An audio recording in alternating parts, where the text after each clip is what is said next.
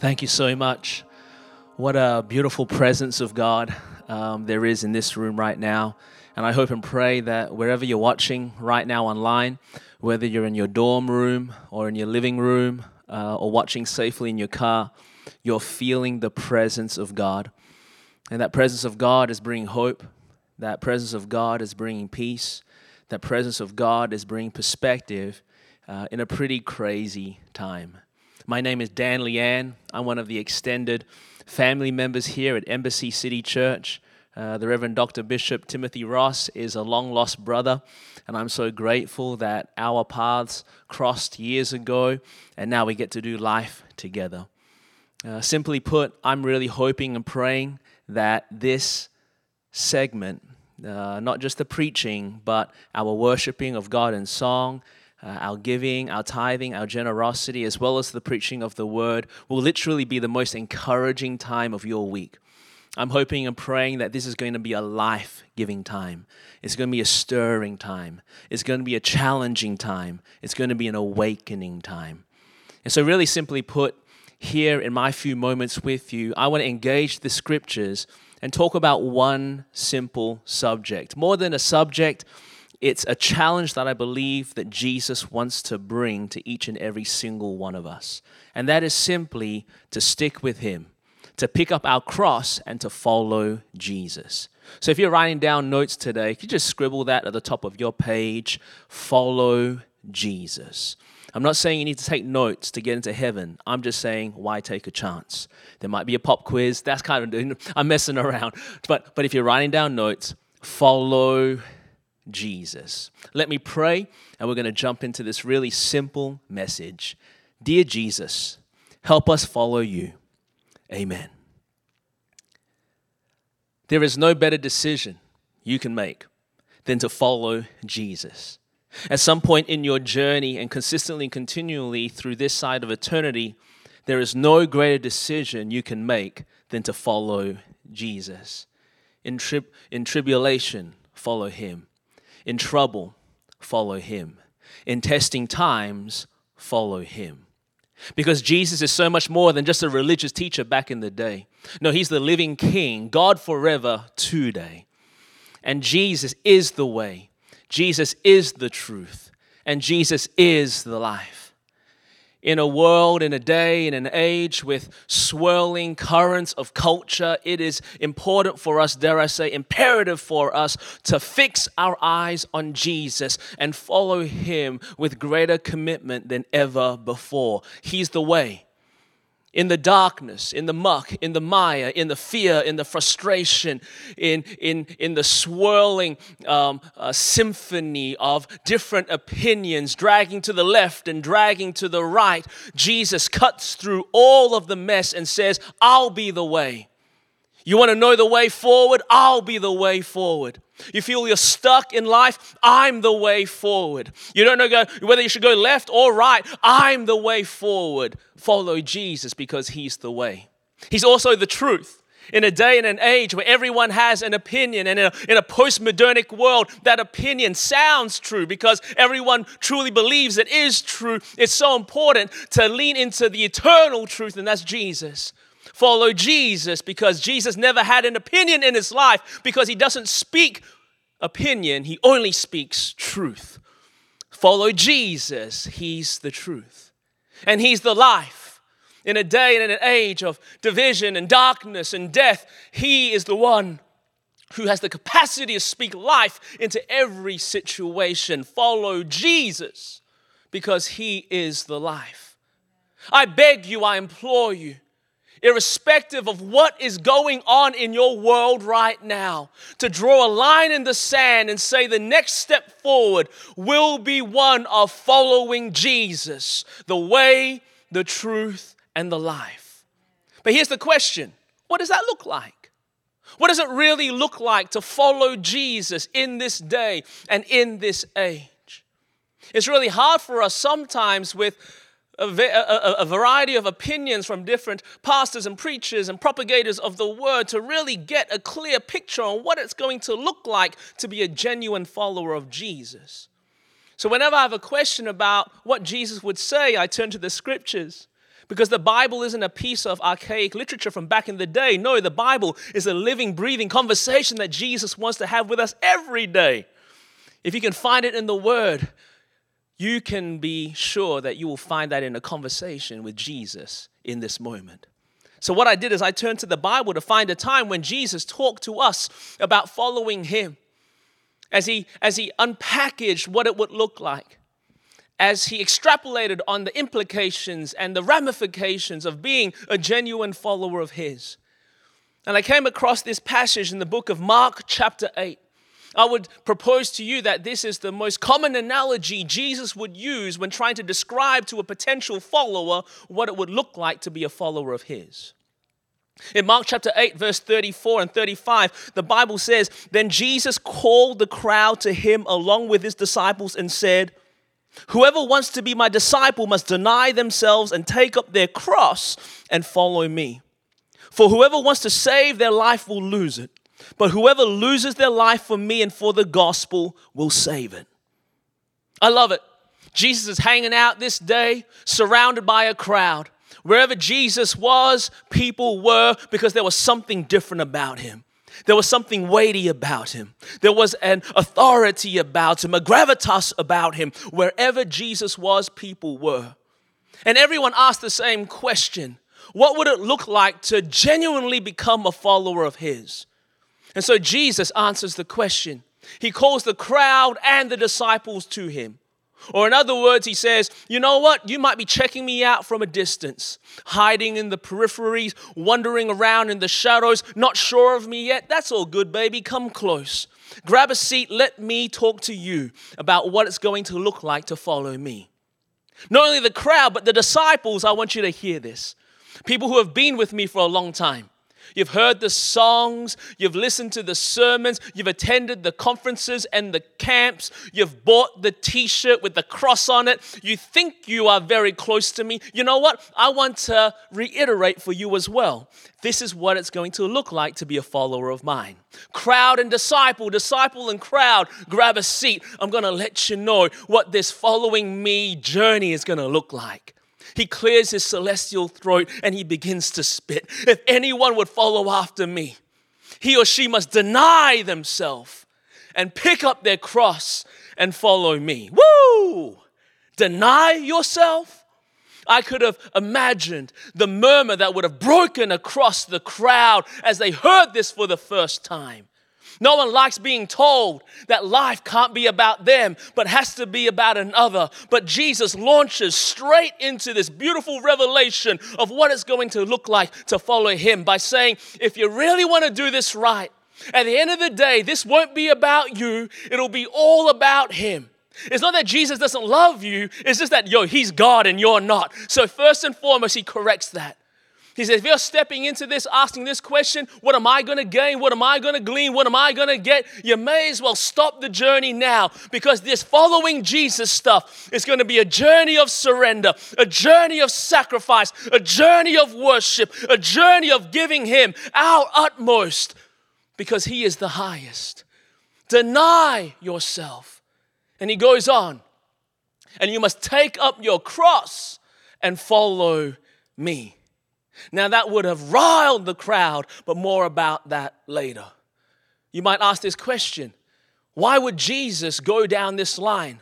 Time and time again, when asked what it would look like to be a genuine follower of His, well, there's a couple of reasons. Number one, He loves you. When Jesus loves, He's not doing it in response to our loveliness. He's doing it as an extension of his character. He can't help himself, and love tells the truth. Love doesn't trick. Love doesn't manipulate. Love doesn't offer one thing and then deliver another thing. No, his nature of love compelled him to be upfront with you right from the beginning. If you want to do a relationship with Jesus in a real way, it's going to feel like picking up a cross and following him. Not only is Jesus love, like I mentioned before, he's truth. Jesus couldn't speak in hyperbole. He couldn't exaggerate to make a point if he really wanted to because he is total and absolute truth. Everything he speaks eventually comes to be.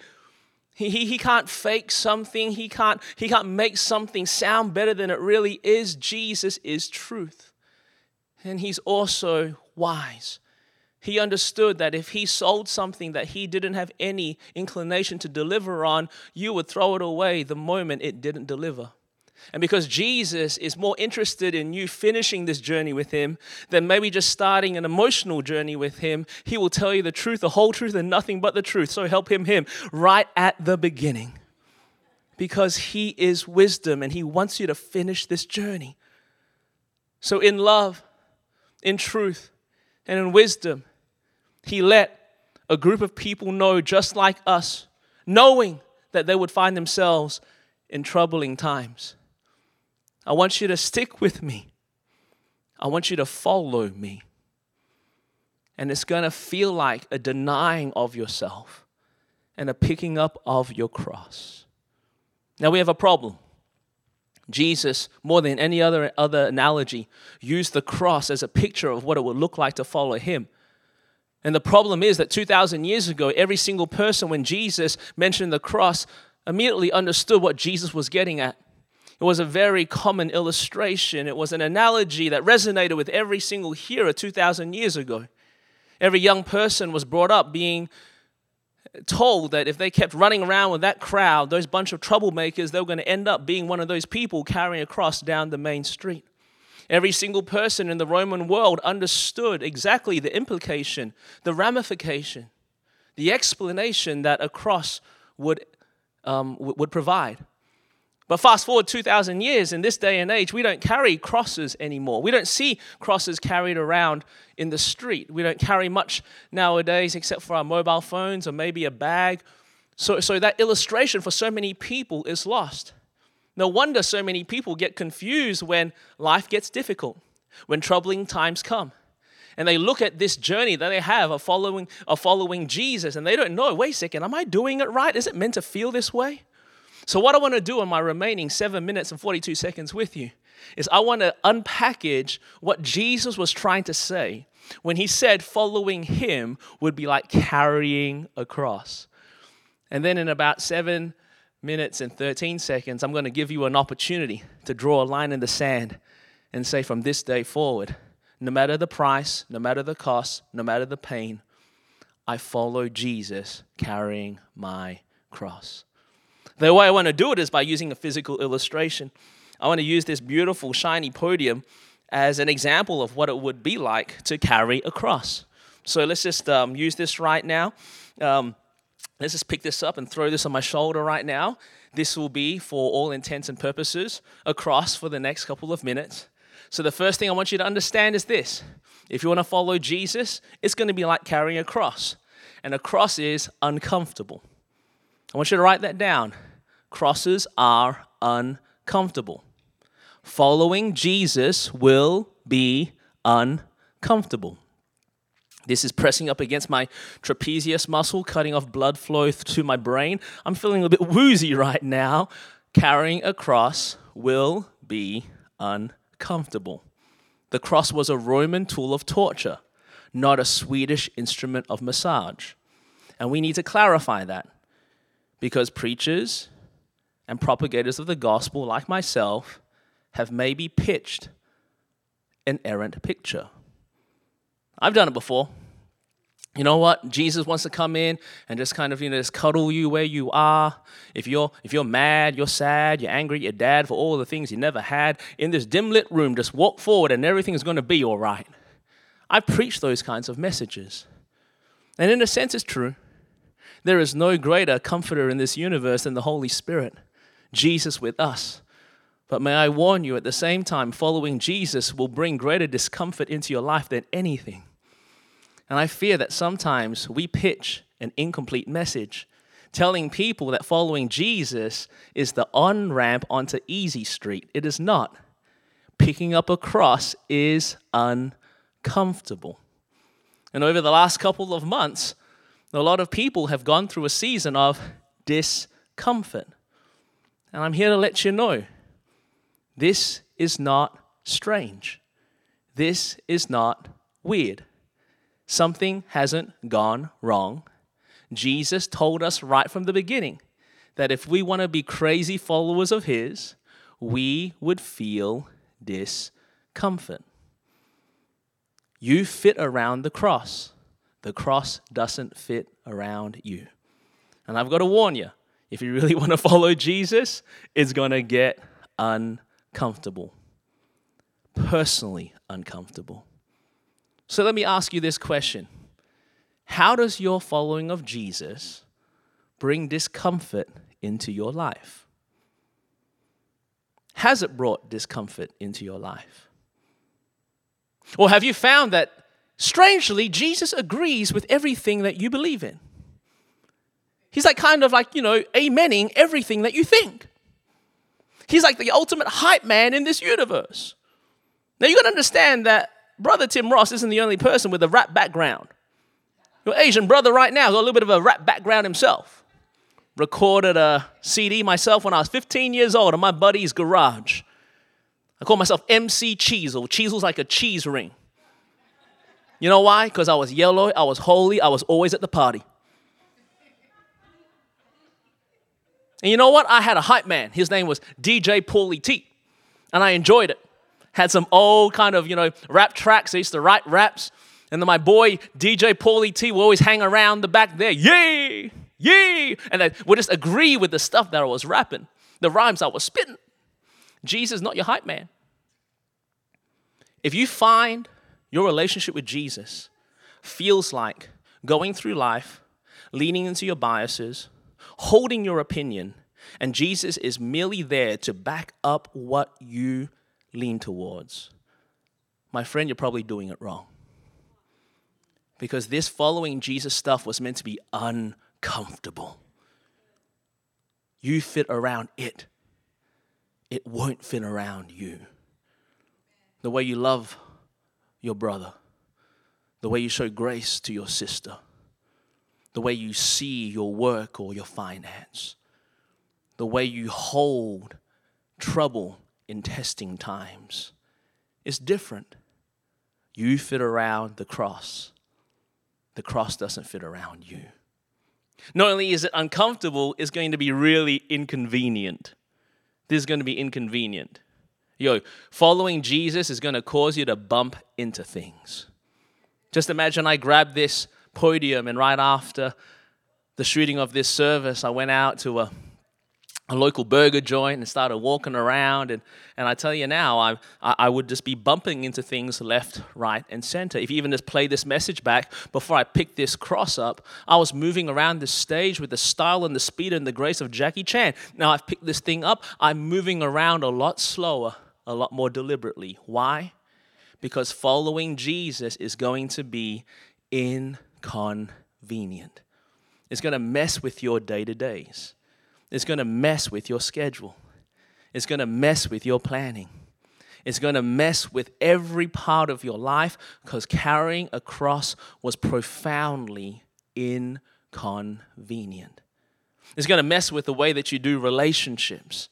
It's going to bump into the way you do relationships instead of cutting people out or, or, or, canceling whole groups of people. It's going to cause you to keep an open spirit and a generous heart and a desire to continue a conversation, knowing that there are things that God wants to reveal to you through your brothers and sisters who might see the world differently than you in a world and in a day and an age which just says which says lock the doors and, and, and, and basically board up the windows and turn up your own echo chamber it's going to mess with you. When you really follow jesus it's going to cause you to drive towards community drive towards relationship drive towards other people and love them the way jesus loved them it's going to mess with the way that you spend your money. Instead of instead of like doubling down on selfishness and greed, you're going to double down on generosity and overflow because you know what? Carrying a cross is going to mess with the way you see your money. It's going to mess with the way that you see your skills, your strengths, your gifts, your experiences. Every part of your life is going to be touched by your following of Jesus and it's going to cause you to use it all for His glory. Carrying a cross is going to be uncomfortable. Carrying a cross is going to be inconvenient. You know what else? Carrying a cross is going to be deeply defining. It's going to be deeply defining. It was a big lump of wood that everybody saw.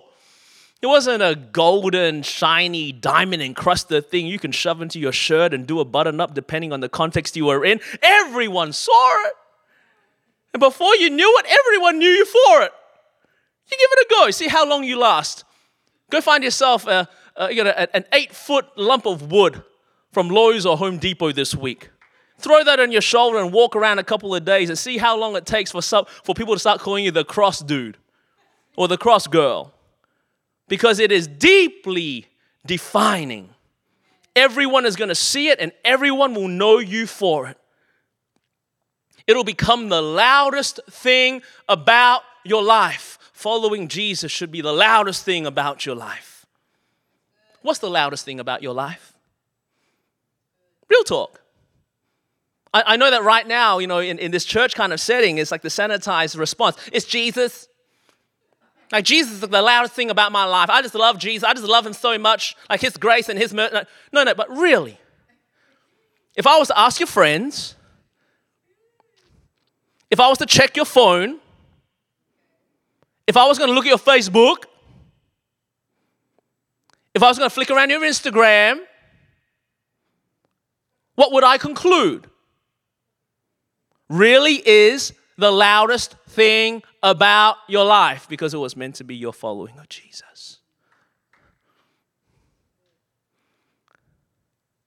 More than our possessions,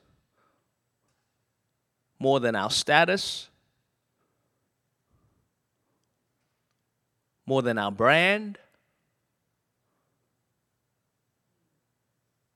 We were meant to be known as those crazy followers of Jesus.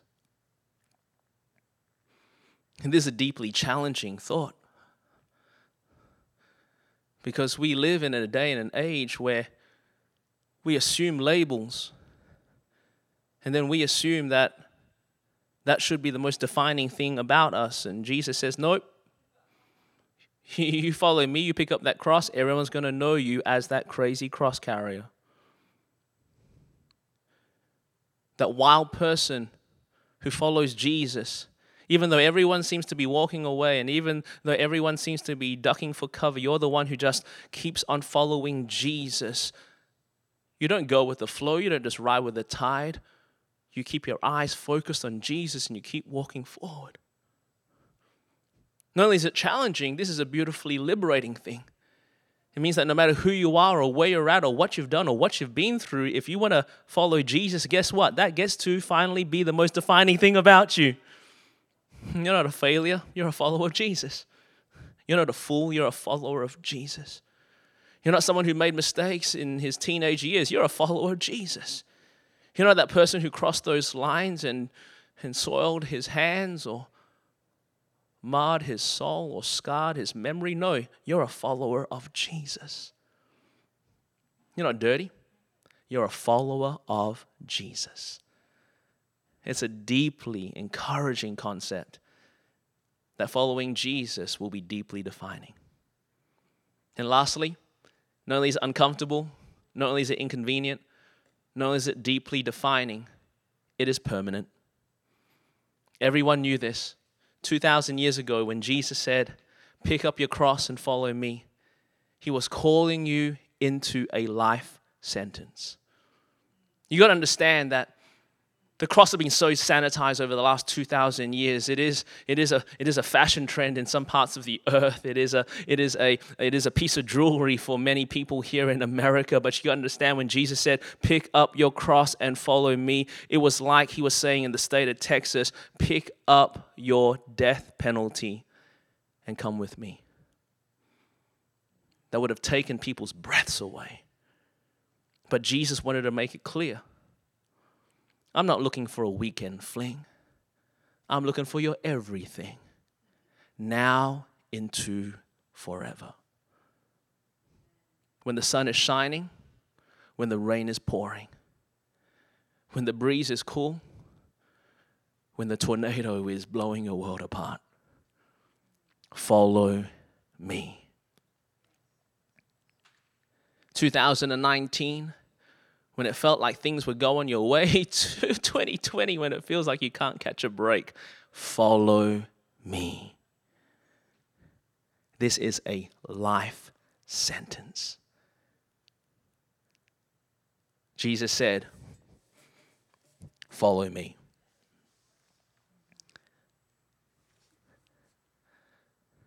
We find ourselves as a church at a juncture in history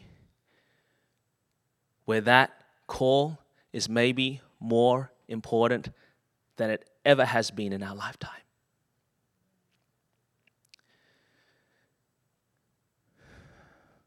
Because the kingdom of darkness is raging. The enemy is operating with seemingly total freedom. But I'm letting you know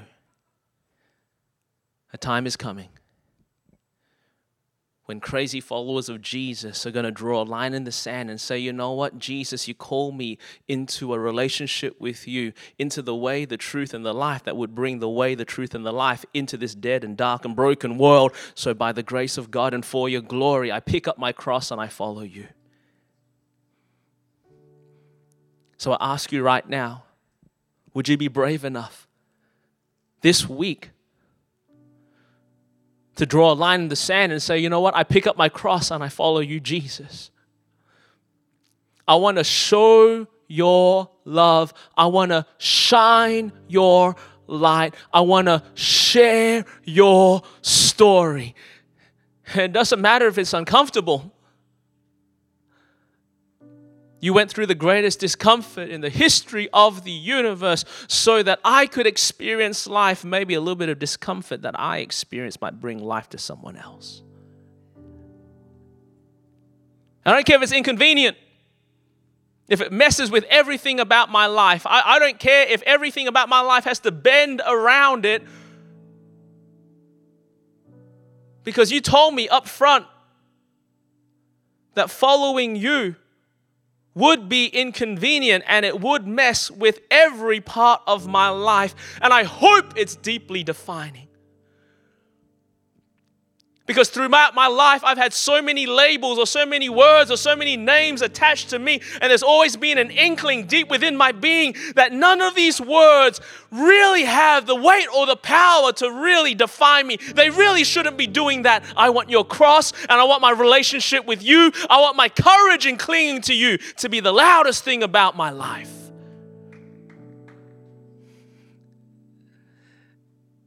And give me the grace to do this forever when things are going well and when things are falling apart. When the future seems bright and when the night seems so dark. Give me the grace to keep on following you, knowing that in the end, you'll lead me to brighter days. But even more importantly, you'll lead me into greater God glorifying days. Pick up your cross and follow Him. As we wrap up our time together, I simply want to do two things. I want to pray for someone who is watching right now. And you may have been just you know, flicking around Instagram and, and saw a link, or you saw a buddy of yours that can share a text and say, hey, jump online, and next thing you know, you're getting yelled at by an Asian guy with a strange accent. I want you to know that this is not an accident. This is a divine setup.